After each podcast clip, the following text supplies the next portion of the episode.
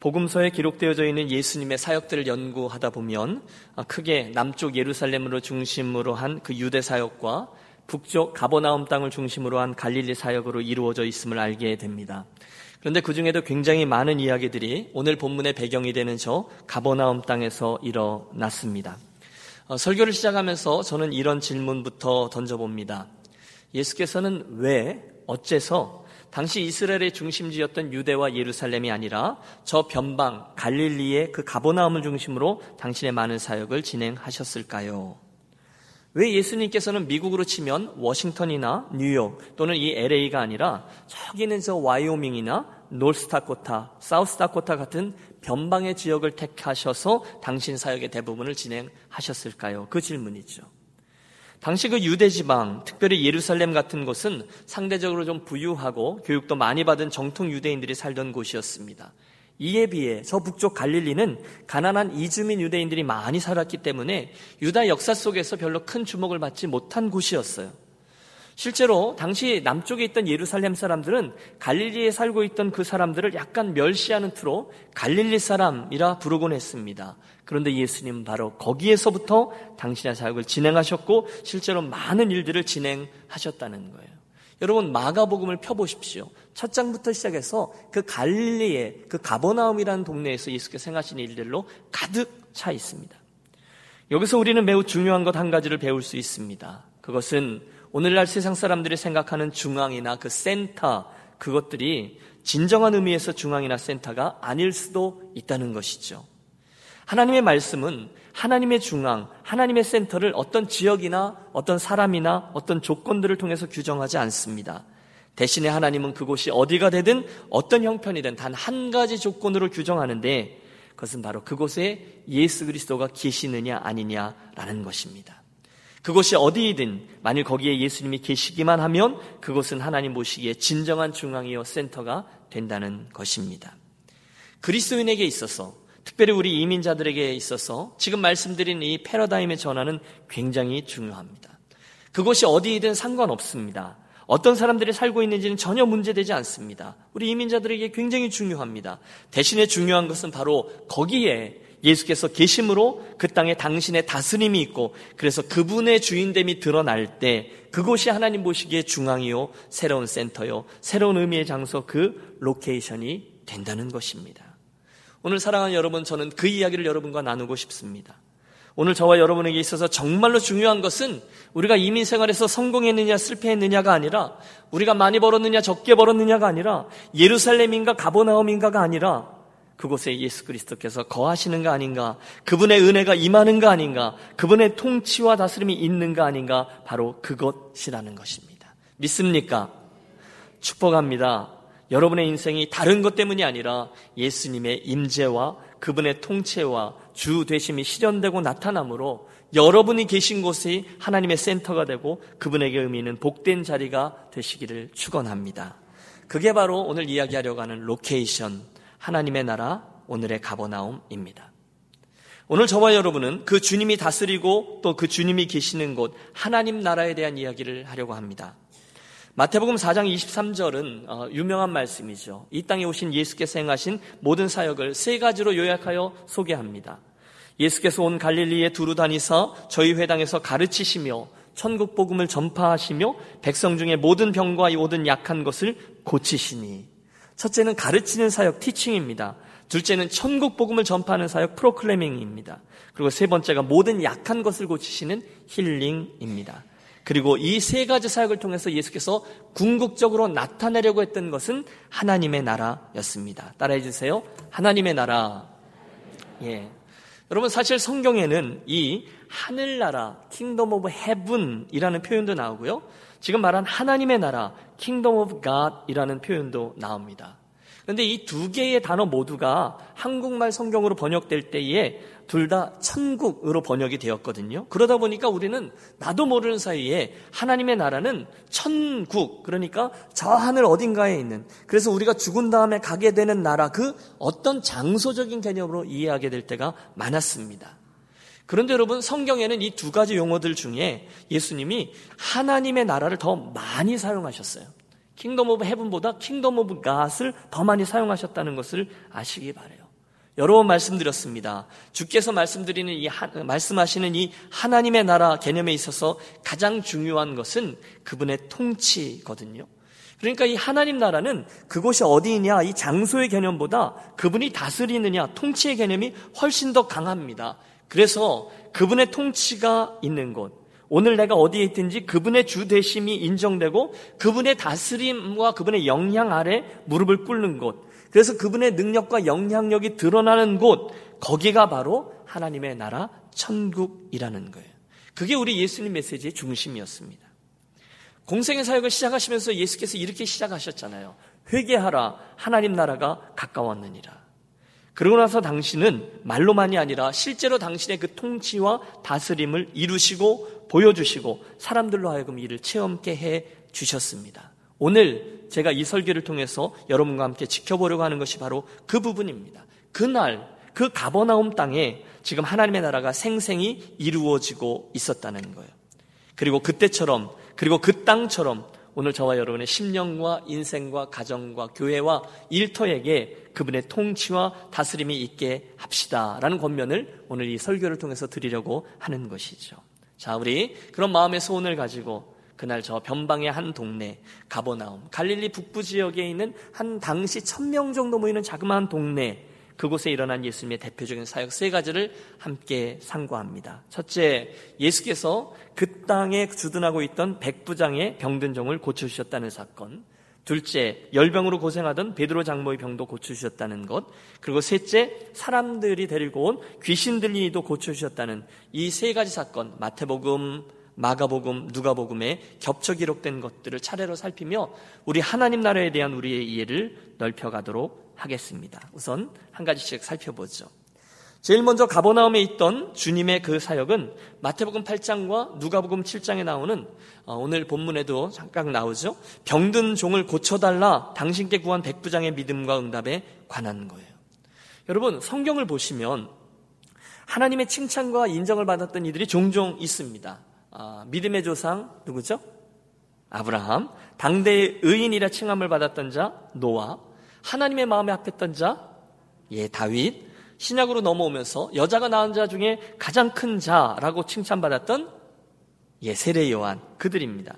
그리고 나서 아마 이 백부장쯤 눈에 띈다라고 볼 수 있죠. 그는 예수님에게로부터 이스라엘 가운데 이만한 믿음을 만나보지 못하였노라 놀라운 칭찬을 받았습니다. 자연히 우리 묻지 않을 수 없죠. 과연 그의 믿음은 어떤 것이었습니까? 왜 그런 놀라운 칭찬을 저가 받았습니까? 먼저 그 백부장은 당시 소유물로 취급되던 그 종의 병, 그 고통에 민감한 사람이었어요. 종에 대해서 사랑이 많았어요. 마태복음 8장의 기록은 이렇게 되어 있습니다. 예수께서 가버나움에 들어가시니 한 백부장이 나와 간구하여 이르되 주여 내 하인이 중풍병으로 집에 누워 몹시 괴로워하나이다. 자기 집에 중풍병으로 고생하는 종이 하나 있는데 좀 고쳐달라는 겁니다. 여러분 이게 보통 일이 아닙니다. 왜냐하면 지금 백부장은 두 개 큰 장벽을 뛰어넘고 있어요. 우선은 인종적 편견입니다. 당시 이방인과 유대인, 이건 쉽게 맞춰지는 그림이 아닙니다. 근데 그걸 뛰어넘어요. 또 다른 장벽도 있습니다. 지금 저가 자기의 문제가 아니라 자기 종의 문제로 아쉬운 소리를 했다는 거예요. 여러분, 경험해 보셨죠? 윗사람에게 잘하는 것은 상대적으로 쉽습니다. 하지만 아랫사람, 아니 종에게 극률한 마음을 품고 로마의 장교가 식민지 국가인 한 사람에게 주여라고 부르며 부탁한 이 일은 보통 일이 아닌 거예요. 주님이 놀라실 수밖에 없는 거죠.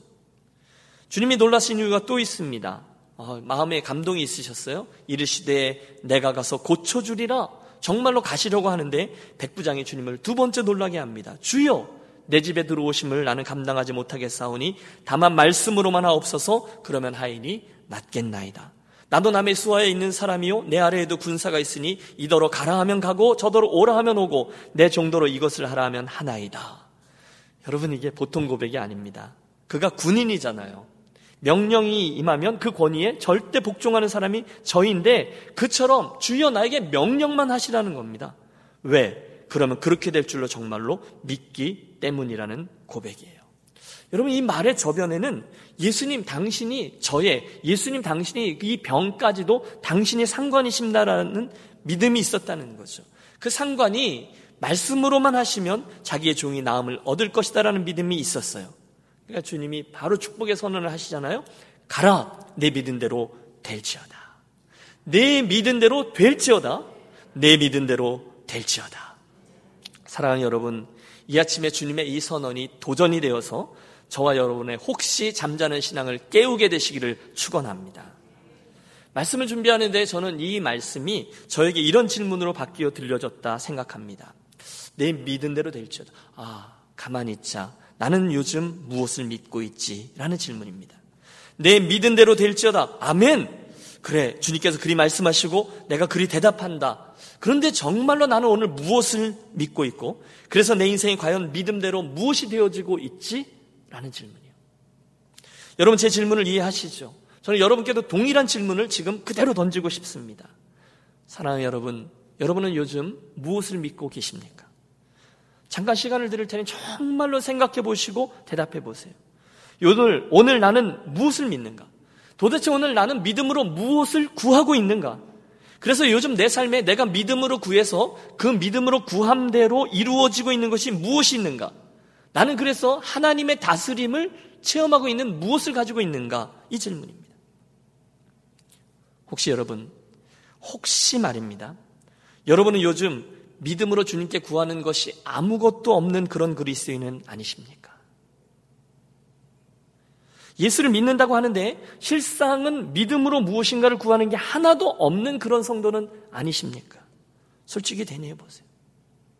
혹시 주님께 간구하는 것이 아예 없는 그리스도인, 그래서 아무런 기대도 하지 않은 채 예수 믿으며 걸어가고 있는 그리스도인은 아니시냐는 거예요. 아, 목사님 뭘 저까지 주님을 부담스러우시도록 합니까? 주님 피곤하신데요. 어?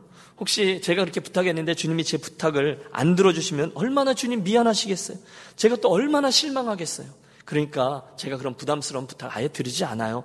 그러면서 아무것도 구하지 않는 성도, 아니, 아무것도 믿지 않아서 구하지도 않는 성도는 아니시는 것입니다. 더 중요한 도전이죠. 그렇다면 혹시 거기에 오늘날 신나게 예수를 믿는 것이 사라진 이유가 여러분에게 자리하고 있지는 않습니까? 여러분 오늘 나는 무엇을 믿고 무엇을 구하고 무엇을 받아 누리고 있습니까? 주님께서 하셨습니다. 주님께서 고쳐주셨습니다. 주님께서 응답하셨습니다. 주님이 역사하셨습니다. 여러분, 이게 하나님의 다스림이잖아요. 하나님의 능력이 하나님의 통치잖아요. 그게 하나님의 나라인데, 혹시 오늘 내가 예수 믿는데 그 이야기가 빠져있지는 않냐는 도전이죠. 그렇다면 아십시오. 그렇다면 여러분은 오늘 하나님의 다스림을 별로 체험하지 못한 채 예수는 믿는다고 말하는 그리스도인일 가능성이 높습니다. 그러면 안 된다는 거죠. 사랑하는 여러분, 축복합니다. 여러분의 삶에 오늘 정말로 무엇인가를 구하시고, 믿음으로 구하시고, 응답을 받아 누리시는, 정말로 그런 하나님의 나라를 경험하며 예수 믿는 우리 유니온 가족들이 되시기를 강권합니다. 여러분, 지금 저와 함께 정신을 딱 차리시죠. 내가 지금 무엇을 믿고 무엇을 구하고 있는지를 정말로 생각하는 거예요. 절대로 내가 아무것도 믿지 않고 구하지도 않은 채 나는 믿겠거니 제대로 가고 있겠거니라고 생각하는 성도가 되지 마시고 정말로 믿고 그걸 구하고 받아 누리는 성도가 되시기를 바래요. 주여 내 종이 너무너무 아파하고 괴로워합니다. 말씀하여 주사 내 종을 낫게 하여 주옵소서. 주님 제 삶에 이러저러한 어려움이 있습니다. 주님 말씀하여 주사 내 삶의 그 영역에 주님 고쳐 주십시오. 그래서 주의 영광을 드러내게 하여 주옵소서. 저로 하여금 순종함으로 믿은 대로 구한 대로 되어지는 기적을 맛보게 하여 주시옵소서. 간구하십시오. 우리들 그 믿음의 간구를 들으신 주께서 우리 삶의 그 영역에 응답하심으로 하나님 나라를 우리 삶에 체험케 해 주실 줄로 믿습니다. 저는 이 이야기를 하는 거예요. 그게 하나님 나라를 맛보는 삶이요. 주님의 통치와 다스림을 경험하는 인생이요. 오늘 이곳에서 천국을 살아가는 성도의 비밀입니다. 두 번째 사건입니다. 예수님의 가버나움에서 있었던 두 번째 사건이 오늘 마가복음 1장 본문에 등장하죠. 귀신 들린 자를 고치신 사건이에요. 어느 날 예수님이 가버나움 회당에 이제 이렇게 들어가셔서 이런 세팅이겠죠? 가리키십니다. 그때 놀라운 일 하나가 벌어지는데 본문 23절 마침 그들의 회당에 더러운 귀신 들린 사람이 있어 소리질러 이르되 나사렛 예수여 우리가 당신과 무슨 상관이 있나이까 우리를 멸하려 왔나이까 나는 당신이 누구인 줄 아오노니 하나님의 거룩한 자녀이다 여러분 보세요 지금 그 사람이 마귀에게 묶여 있습니다 다른 말로 하면 사탄의 나라죠 그의 권세와 통치에 눌려 있어요. 여러분 분명히 아십시오. 마귀는 상징적인 존재가 아닙니다. 마귀는 뭐 마귀에게 눌려 있다. 여러분 정신의학적인 용어만이 아니에요. 대신 마귀는 사단의 권세는 실제입니다. 다스려요. 여러분 오늘도 많은 사람들이 마귀의 권세에 눌려 있습니다. 형태는 다르지만 마귀에게 매여 있어요. 나도 모르게 그 죄의 자리로 질질 끌려갑니다. 그리고 어쩔 때는 두려움에 떱니다. 그런데 그런 형편의 저에게 오늘 본문 주께서 선포하십니다. 오늘 본문을 좀 띄워주시겠어요? 25절과 26절의 말씀. 함께 합동합니다. 예수께서 꾸짖어 이르시되 잠잠하고 그 사람에게서 나오라 하시니 더러운 귀신이 그 사람에게 경련을 일으키게 하고 큰 소리를 지르며 나오는지라 할렐루야.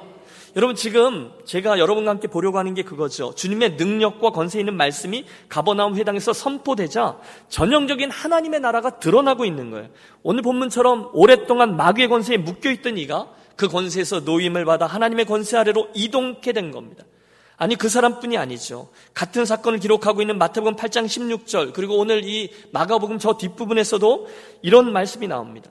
저물매 사람들이 귀신 들린 자를 많이 데리고 예수께 오거늘 예수께서 말씀으로 귀신들을 쫓아내시고 병든 자를 다 고치시니 이는 선지자 이사를 통해서 하신 말씀에 우리의 연약한 것을 친히 담당하시고 병을 짊어지셨도다 함을 이루려 하심이더라.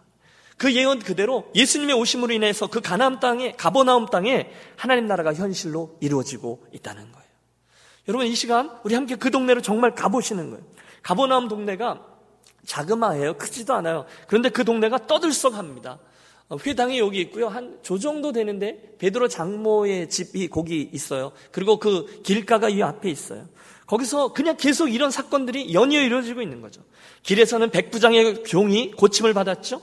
회당 안에서는 하나님의 말씀이 선포되며 권세 있는 말씀이 주어지죠. 귀신 들린 자가 소리를 지르며 나음을 입죠. 그 다음에 오늘 29절에 보면 세 번째 사건. 그 회당에서 나와 야고보와 요한과 함께 시몬 안드레의 집에 들어가니 시몬의 장모가 열병으로 누워 있는지라. 사람들이 곧 그 여자에게 대하여 예수께 여짜온데 나아가사 그 손을 잡고 일으키시니 열병이 떠나고 여자가 그에게 수종 드니라. 회당에 나오자마자 그 옆집에 들어가서 그 장모의 열병을 떠나가게 하신 거예요. 눈앞에서 하나님의 나라가 계속해서 보여지고 있는 거예요. 하나님의 통치가 드러나고 확장되고 있습니다. 여러분 특별히 이 베드로 장모를 고치시는 이 장면에서 무척 흥미로운 점 몇 가지가 나옵니다. 마가복음과 누가복음에 보면 시몬의 장모가 중한 열병에 붙들린지라라고 되어 있고 그 다음에 이렇게 되어 있어요. 사람이 저를 위하여 예수께 구하니 또 사람들이 곧 그의 일로 예수께 여짜온대. 여러분 눈치채셨습니까? 베드로 장모의 치유 사건에 드러난 특징 하나는 그 여인, 병들어 있는 그 여인이 예수님께 고쳐달라고 구한 게 아니라 다른 사람이 대신 간구를 했고 다른 이의 간구를 듣고 예수께서 그 간구를 들어주셨다는 거예요. 여러분 무슨 생각이 드세요? 바로 여기에 우리가 아픈 분들을 위해서 중보하며 기도할 수 있는 근거가 자리하죠. 우리 예수님은 나의 기도를 통해서 내 병을 고치기도 하지만 내 옆에 있는 저와 여러분이 그 연약한 이웃과 사랑 팀원을 위해서 해주는 기도에도 응답해 주시는 줄로 믿습니다. 또 있습니다. 그래서 예수님이 그녀의 손을 잡고 일으키셨어요. 사랑이 남긴 행위죠. 고치셨어요. 오늘 31절을 보십시오. 그때 일어난 일이 있습니다. 나아가 그 손을 잡아 일으키시니 열병이 떠나고 여자가 그들에게 수종 드니라. 여러분, 열병이 떠나고 그리고 여자가 뭘 해요? 예, 그들에게 수종 들었다는 거예요. 단순히 적용해 보시죠. 드디어 병이 나았어요. 열병이 떠났어요. 그런데 그리고 나서요. 무슨 일이 일어납니까? 그들을 수종 들더라. 병 낫게 되는 목적이 따로 있었다는 거예요. 주님과 공동체를 섬기게 된 것이 병 나은 다음에 일어난 일이라는 거예요. 거꾸로 말하면 왜 병이 났죠? 섬기기 위해서라는 거예요. 우리 흔히 듣는 간증들이 많습니다. 하나님이 고쳐주셨습니다. 하나님이 이 고비에서 저를 건지시고 다시금 축복해 주셨어요. 할렐루야 참 감사합니다. 여러분 오해하지 마십시오. 그 간증들 하나하나는 참으로 귀한 것이 맞습니다. 그러나 제가 우리 유니온교회 성도들쯤 되면 여러분들로부터 듣고 싶은 진짜 간증은 거기서 맞춰지는 간증이 아닙니다. 그게 아니라 그렇게 건강을 다시고 회복하게 되어서 이제 뭐가 어떻게 되었느냐까지 이르게 되는 간증이에요. 병이 나았어요? 그래서 뭐가 어떻게 되었다는 거예요. 그래서 그렇게 위기의 건짐을 받았어요? 다시 큰 축복을 받았어요? 그래서 무슨 일이 일어났죠? 이겁니다. 정말 중요한 건 그거예요. 예수 믿고 나서 철이 들어서 변화됐어요. 아멘이 아니라 그리고 나서 무슨 일이 일어났습니까? 내가 예수를 믿음으로 말미암아 주님 만남으로 인해 얻게 된 건강으로 다시금 회복된 재력으로 어떤 결단을 하고 이제는 어떤 삶을 살게 되었다는 것입니까? 이게 중요하다는 거죠. 전에 제가 그 기독일보에서 나성 순복음 교회의 김인태 집사님이라는 분의 간증을 본 적이 있습니다. 제가 보통은요 간증 이렇게 쓰여 있으면 잘 안 봐요. 그런데 문득 그날은 그 이야기가 눈에 띄어서 읽다가 그만 그 속으로 쑥 빠져 버린 거죠. 물론 일반적인 간증과 구조는 똑같습니다. 그 당시 52세인 분의 십수년 전 이야기니까 아마 그분이 30대 후반이나 40대 초반에 일어났던 일들인 것 같아요. 이분이 한국에서 굉장히 잘 나가던 헤어 디자이너셨는데 글쎄 한 가지 아쉽게도 예수 믿던 아내를 정말 심하게 핍박을 하던 남성이었다는 거죠. 흔한 스토리죠. 교회 나가지 말라고 성경을 여러 번 찢고 또 아내를 때리고 얼마나 세게 때렸는지 아내의 턱뼈가 빠질 정도로 그렇게 심하게 핍박하던 분이었다는 거죠.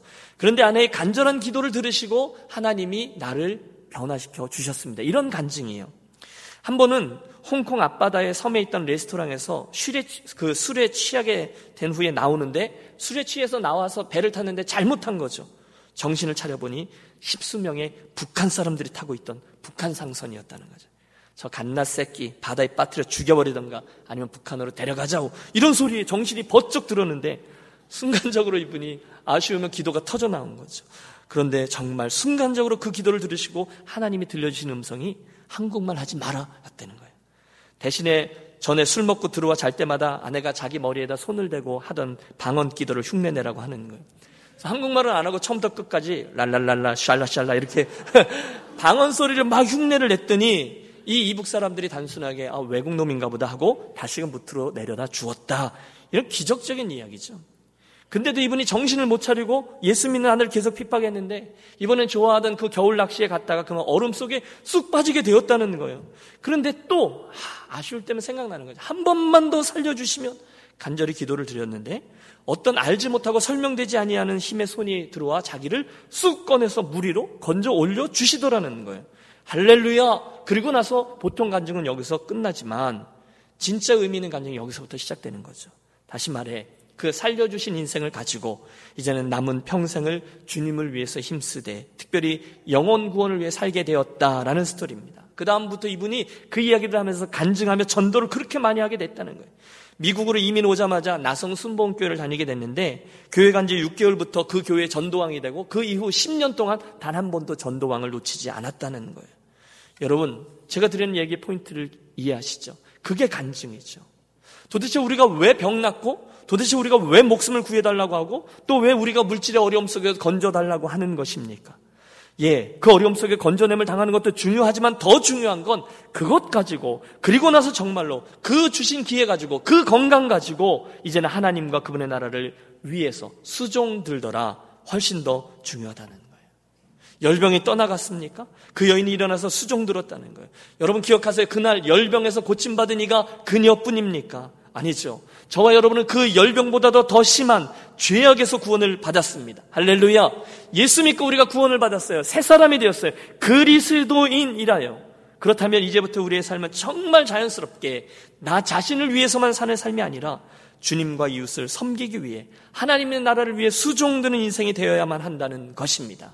무엇으로부터의 구원인가 뿐이 아니라 무엇을 위한 구원인가까지 고민해야 된다는 거예요.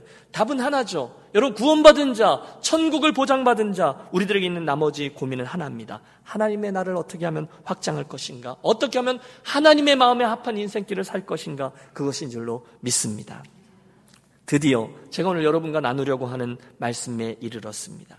여러분, 바로 그 일이 하나님 나라의 회복과 신현이 어느 땅에서 일어났다고요? 어디였어요? 예, 가보나움. 저 갈릴리의 가보나움. 그 로케이션에서 일어나고 있었다는 거예요. 그 가버나움 땅에 하나님의 말씀 원리가 선포되고요. 중풍병과 열병이라는 병마가 물러가고요. 나음을 입고요. 귀신 들린 자가 귀신에서 쫓겨나고 온전함을 얻습니다. 사람이 변해요. 뭡니까? 그게 하나님의 나라라는 거예요. 그 가버나움 땅에 하나님의 나라가 확장되어 임해요. 자, 이제 그 스토리가 저와 여러분의 삶으로 넘어옵니다. 어떠세요? 사랑하는 여러분, 오늘 저와 여러분의 삶에 이와 같은 하나님의 나라가 회복되고 실현되고 있습니까? 오늘 그날 그 가버나움 땅에 일어났던 그 이야기가 오늘 내 삶에 일어나 내 삶이 그런 가버나움이 되고 있습니까? 우리 흔히 주님 제가 회개합니다라고 고백해요. 그런데 여러분 거기서 나오는 회개는 단순하게 제가 잘못했습니다. 회로 끝나는 게 아니죠. 그 다음에 더 중요한 것이 있는데 그게 개입니다. 이제는 그 자리에서 돌이켜 회뿐이 아니라 개. 다시 말해 그전에는 내 마음대로 했는데 이제는 주님의 마음대로 그분이 원하시는 대로 그분의 주권 아래로 나를 복종시키는 것 그게 회개죠. 이 상황에서 주께서 내가 어떻게 살기를 원하시는가 그리고 복종하는 게 그게 진정한 회개라는 거예요. 여러분 제가 왜 이 말씀을 강조하는가 하면 그 회개 그 순종만으로 진정한 하나님 나라가 제 삶에 이루어지기 때문입니다. 여러분 함께 기억하겠습니다. 하나님의 나라는요, 그것이 어디가 되든지 그곳에 하나님 나라의 원리와 주님의 통치가 이루어지는 곳을 말합니다. 그러므로 내 마음이 그분의 통치 아래로 들어가면 내가 하나님 나라의 원리가 이거지 생각해서 그리로 복종하면 내 마음이 하나님의 나라가 됩니다. 우리 가정이 아 이게 하나님이 원하시는 거지 통치를 인정하고 그 순종의 싸움을 시작하면 그 가정이 천국이 되는 거예요. 유니온 교회가 하나님 나라의 가치를 인정하고 그분의 다스림을 인정하고 그 가치에 따라갈 때 우리 교회가 하나님의 나라가 되고요. 우리의 일터에 저와 여러분이 가셔서 우리의 그 일터에 주님의 다스림을 구하고 거기서 복종하면 거기가 하나님 나라의 전진기지가 되는 것이죠. 우리가 지난 5주 동안 선교학교 했습니다. 그래서 선교에 대해서 성경적, 역사적, 전략적, 문화적, 동력적 관점을 함께 공부했어요. 왜 했죠? 왜 한 것입니까? 예, 간단하죠. 그 이야기가 그게 하나님께서 태초부터 마지막 순간까지 이 땅에 하고 계신 길이요, 일이요, 관심인데 하나님의 그 뜻에 우리를 맞추려고 한 거죠. 그분의 다스림과 그분의 통치에 우리가 들어가려고 하는 거예요. 그게 하나님 나라의 확장이요, 선교인 것이죠. 함께 기억하고 싶습니다. 사랑하는 여러분, 하나님의 나라는 저 땅 끝, 그 선교지 어디에선가 그곳에서만 확장되는 게 아니라 다시 대신에 하나님의 나라는 전 영역에 오늘 이곳에서도 바로 내 옆에서도 여전함으로 확장되어져 가고 있습니다. 어떻게 해요? 하나님 그분의 주대심을 우리가 주일에 교회에 들어왔을 때에만 예배할 때에만 성경을 읽을 때에만 기도할 때에만이 아니라 이 성전문을 여러분이 나서는 순간에서도 계속해서 그분의 다스림을 인정하고 순종하는 것이 되어야 될 줄로 믿습니다. 그들이 누구냐? 에클레시아. 세상으로부터 부르심을 받았지만 다시금 세상을 향하여 보내지는 교회와 성도와 하나님의 백성입니다. 그러므로 이 아침에 제가 이 설교를 통해서 여러분과 함께 다시금 주목하고 권하는 것은 이겁니다.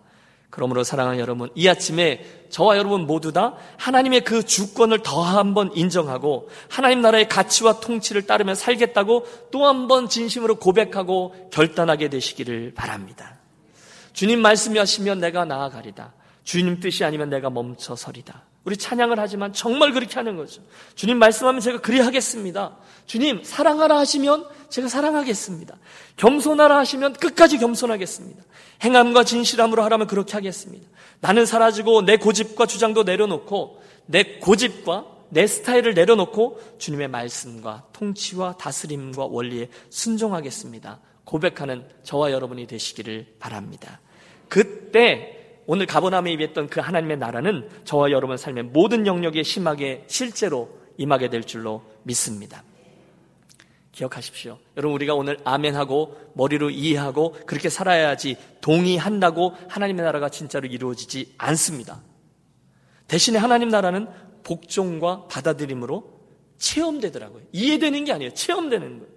여러분 사랑, 인내, 헌신, 겸손, 평안 이런 하나님 나라의 특징들은요. 내가 그렇게 해야지 동의하고 이해하고 그때가 아니라 순종하고 받아들일 때 체험되는 거예요. 그때 나도 모르는 사이에 그 사이 그 안으로 쑥 들어가 버리는 거예요. 아 이게 하나님의 나라구나를 알아채게 되는 거예요.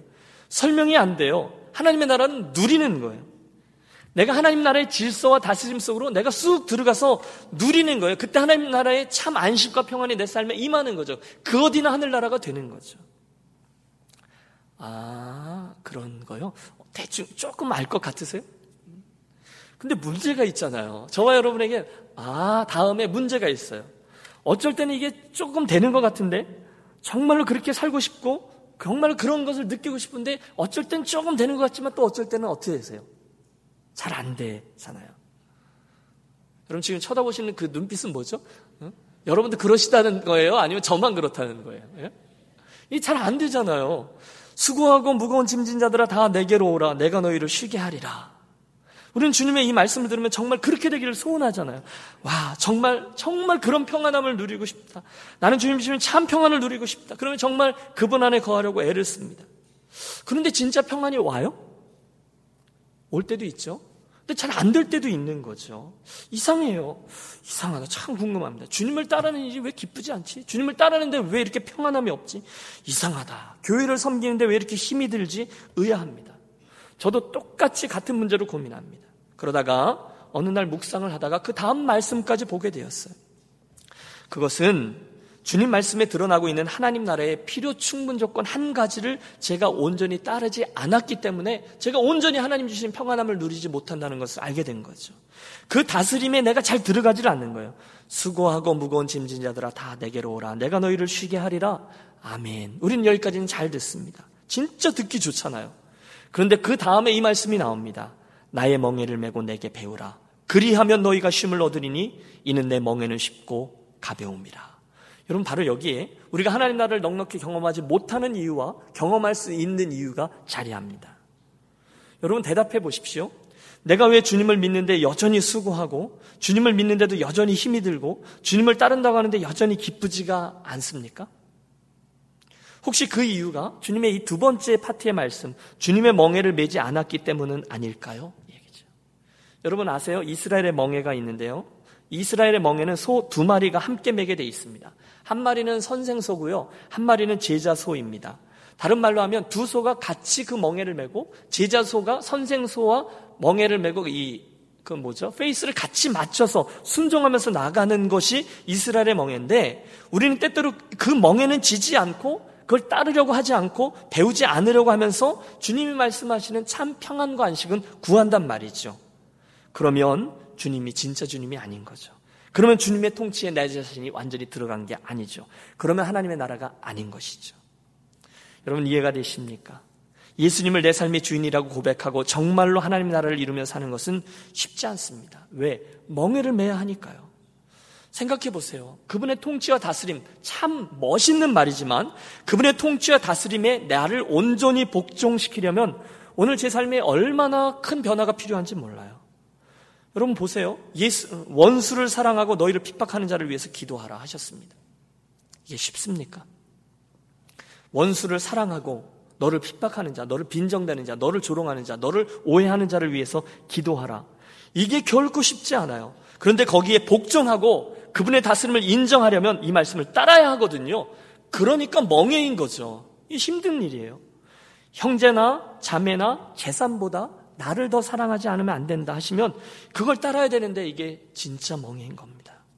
먼저 그의 나라와 그의 의를 구하라 하셨으니 정말로 먼저 그분의 나라와 의를 구해야 되는데 우리는 자꾸 이곳에 있는 것을 먼저 구하고 이곳에 있는 게 더 급해요. 그러니 그 말씀을 따르려니 멍해 맞습니다. 그래서 우리들의 갈등이 거기 있습니다. 그 멍에만 빼고서 예수 믿으라 하면 좋겠는데 그건 아니라 하세요. 그건 멍에를 맨 게 아니라는 거예요. 바로 거기에 우리의 삶에 온전한 하나님의 나라가 이루어지지 않아 고민하는 우리의 갈등이 자리합니다. 거기는 가보나움이 아닌 거죠. 하지만 일단 저와 여러분이 예 주님 제가 결단합니다. 주님의 다스림과 통치에 정말로 복종합니다 하고 그 멍에 속으로 들어가면 그때부터 그곳에는 하나님의 나라가 누려지고 이미 쑥 들어온 거죠. 실현되고 체험되는 영적인 가버나움으로 화하게 된다는 거예요. L, location. 사랑하는 여러분, 오늘 저와 여러분의 인생이, 저와 여러분의 가정이, 우리 유니온 교회가, 여러분의 일터가, 또 우리가 바라보는 이 열방이 그날 주님께서 거하시며 역사하시는 가버나움, 하나님 나라가 되기를 정말로 소원하십니까? 아멘. 그렇다면 어? 그걸 너무너무 소원하지만 그게 잘 안 돼서 고민하시고 인생의 이러저러한 문제로 인해서 수고하십니까?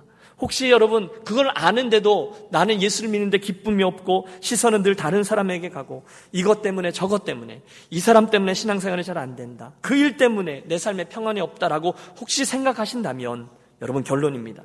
참 어렵지만 여러분 이 시간 그들을 향한 우리들의 시선을 다시금 나 자신께로 돌리는 싸움을 오늘부터 시작하시기를 권합니다. 오늘 내 안에, 오늘 내 심령에, 오늘 내 가정에, 오늘 우리 교회에, 오늘 나의 일터에, 오늘 내 사역의 장들에 정말로 그분이 주님이신가? 내가 정말로 그분의 통치와 다스림과 말씀 아래 내 삶의 모든 것을 내려놓고 복종하는가? 나는 정말로 그분의 말씀대로 그분의 멍에를 칠 용의가 있는가? 혹시 그게 잘 안 되기 때문에 그곳이 아직 하나님 나라가 되지 못한 것은 아닌가? 이제 우리가 해야 될 일은 자명해졌어요. 이제 우리는 성경이 말씀하고 있는 하나님의 나라, 그분의 통치를 정말로 내 삶에 이루어지도록 복종하고 그 말씀의 다스림 속에 나 자신을 내려놓는 것입니다. 이제 우리는 하나님 나라의 가치를 붙잡고 그 가치의 원리 그대로 우리의 가정과 교회와 일터와 열방 속에 그대로 따르는 거예요. 여러분 정말로 순종하시기를 권합니다. 여러분 정말로 그분의 멍에를 매겠다고 그 속으로 들어가시기를 바랍니다. 정말로 그분의 말씀대로 따르겠다라고 이야기하고 함께 가는 것입니다. 쉽지 않죠. 우리는 끊임없이 내가 그래도 내가 그걸 외쳐요. 하지만 주님은 분명히 말씀하셨어요. 나의 멍에를 메고 내게 배우라. 그분의 통치와 그분의 다스림 안으로 우리를 초대하십니다. 그렇다면 사랑하는 여러분, 지금 우리들 마음속에 있는 갈등을 저는 알아요. 저도 똑같거든요. 그런데 사랑하는 여러분, 우리 진심으로 우리 마음에 있는 그 갈등을 내려놓고 그분의 멍에 안으로 그분의 다스림 안으로 그분의 말씀이 주어지면 그대로 하겠습니다. 예 하고 믿습니다 하고 그 주님의 다스림 안으로 들어가는 저와 여러분이 되시기를 바랍니다. 그것이 어딥니까? 그것이 바로 예수님의 센터 가버나움이라는 거예요. Location. 저는 오늘 그 일이 저와 여러분의 삶에 우리 교회 공동체 안에 그대로 일어나게 되시기를 간절히 소원합니다. 내 영혼이 은총 입어 중한 죄짐 벗고 보니 슬픔 많은 이 세상도 천국으로 화하도다. 주의 얼굴 뵙기 전에 멀리 배던 하늘나라 내 맘속에 이루어지니 날로 날로 가깝도다. 높은 산이 거친들이 초막이나 궁궐이나 내 주 예수 모신 곳이 그 어디나 하늘나라. 할렐루야 찬양하세 내 모든 죄 사함 받고 주 예수와 동행하니 그 어디나 하늘나라. 이 찬송 가사 그대로 저와 여러분에게 하나님의 통치와 다스림이 그대로 이루어지는 인생 되시기를 축원합니다. 그래서 저와 여러분의 인생과 공동체 전체가 오늘 성경에 나오는 그대로 예수님의 임재와 말씀과 다스림과 통치를 맛보고 누림으로 나도 모르게 하나님의 나라를 경험하고 그 하나님의 나라를 증거하는 21세기의 영적 가버나움 되시기를 저와 여러분 모두에게 축복합니다. 기도하겠습니다.